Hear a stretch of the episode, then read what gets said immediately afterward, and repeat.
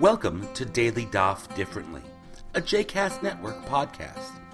This daily podcast invites you to join us to study the daily Talmud page with a variety of liberal rabbis and teachers. For more information about Daily Daf Differently, please visit jcastnetwork.org slash ddd. For more information about the other JCast Network podcasts and blogs, please visit jcastnetwork.org.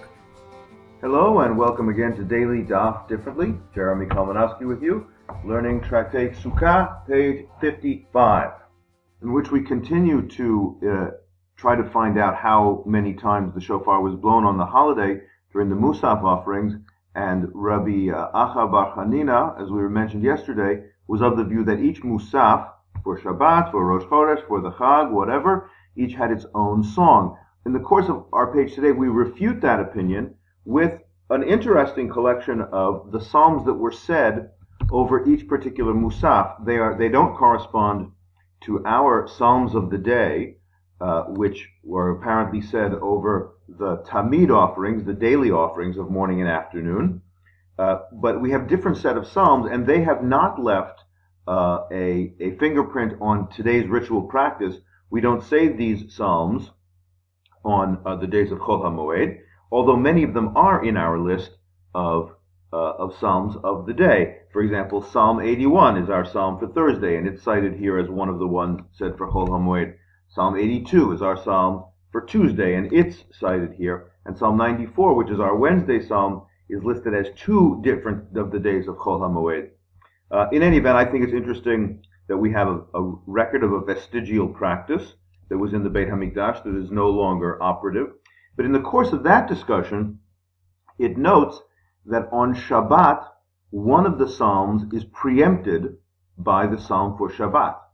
And the Talmud deduces from that in a fine piece of, you know, Talmudic style logic, uh, if the Musaf Psalm was preempted, for the Musaf Psalm for uh, Chol HaMoed was preempted by the Musaf Psalm for Shabbat, then that definitely means that each Musaf did not receive its own psalm, and that would by implication suggest that Rabbi Acha is wrong, that each Musaf did not also receive its own shofar blast, and that the Talmud regards as a tiyufta.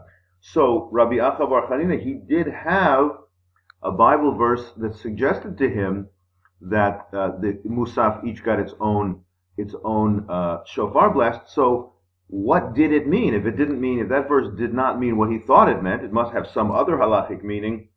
And our page suggests that either, uh, in the view of Ravina, the blasts were just longer for Musaf than normally, and that, and that would be the case uh, in our in our newly revised position. And also, the the the rabbis of Caesarea said that the number of blowers, the number of people with shofarot, were were different.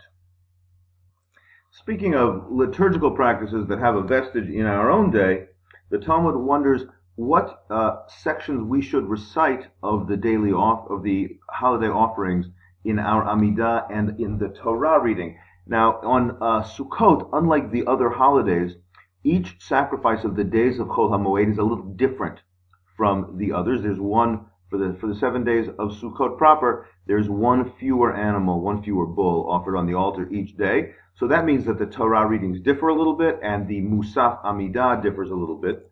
And so Abaye and Rava wonder how it is we should say our Amidot and what is it that we should read in the Torah. Like us in the diaspora, those fellows lived in Babylonia and kept two days of the Yom Tov because of what's called Sfeika Diyoma, uh, unclarity over which day it really is. That's why we have though the Torah says the first and last days of Sukkot, first and last days of Passover are the are the holidays, and the other days intermediate. We have two days at the beginning, at the end. Uh, at least most of us who are uh, observant Jews, although some some do only observe one day. But Abaye and Rava and most people in the diaspora today have two days of Yom Tov. So since each day is a little bit of a safek, you don't know if the the second day is really the the first or the second. You don't know if the fourth day is really the fourth or the fifth.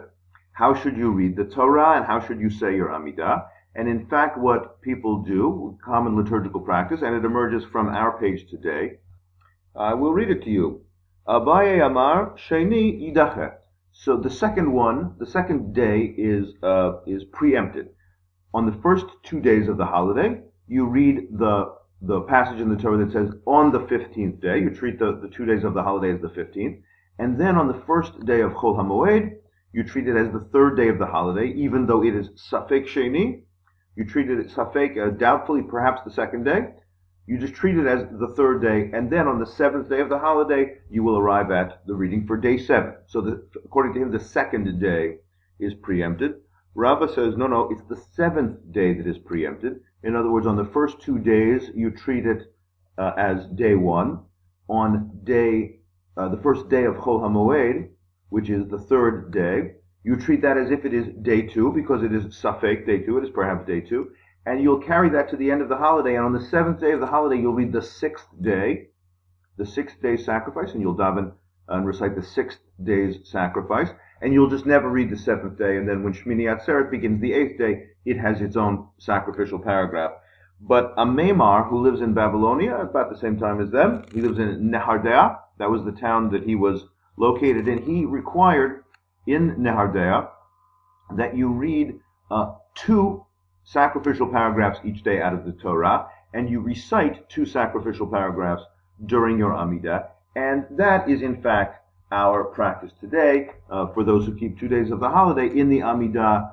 Let's say on the on the first day of Chol Hamoed, you would recite the day the sacrifices for days two and three, and in the Torah on that day, you would recite the day you would recite the sacrificial paragraphs on the first day of Chol HaMoed, you would recite the sacrificial paragraphs for days 2, 3, and 4. There are four aliyot on a Yom Tov uh, Chol HaMoed day. Uh, you would recite the first aliyah paragraph for day 2, in the second for paragraph for day 3, in the third paragraph for day 4, and then in the fourth, you'd go back and recite 2 and 3 again. So it would be two, three, four, back to 2 and 3 and then on the subsequent day, three, four, five, back to three and four. And there's a repetition pattern. It's an unusual, it's an unusual pattern. And then the most unusual one of all is on Hoshana Rabbah. You recite days uh, uh, five, six, and seven, and then go back and repeat six and seven, not seven, and then leading into the eighth day, which is Shmini Atzeret, which is its its own holiday actually, because the Tosafot note on our page that it would sort of be because Shmini Atzeret is regarded as its own independent holiday, it would be, the Tosafot thought, kind of unseemly to uh, to read the eighth day sacrifice when it's it's still Sukkot, not even Shmini Atzeret yet. And so we have that unusual reading on Hoshana Rabbah. Okay, a little liturgical history for today. I look forward to learning with you again tomorrow and concluding Tractate Sukkot. I hope you've enjoyed today's episode of Daily Daf Differently, and that you'll join us again tomorrow for a new page. The music at the open and close of this episode is Ufros from the Epichorus album One Bead, available on Bandcamp, iTunes, and Spotify.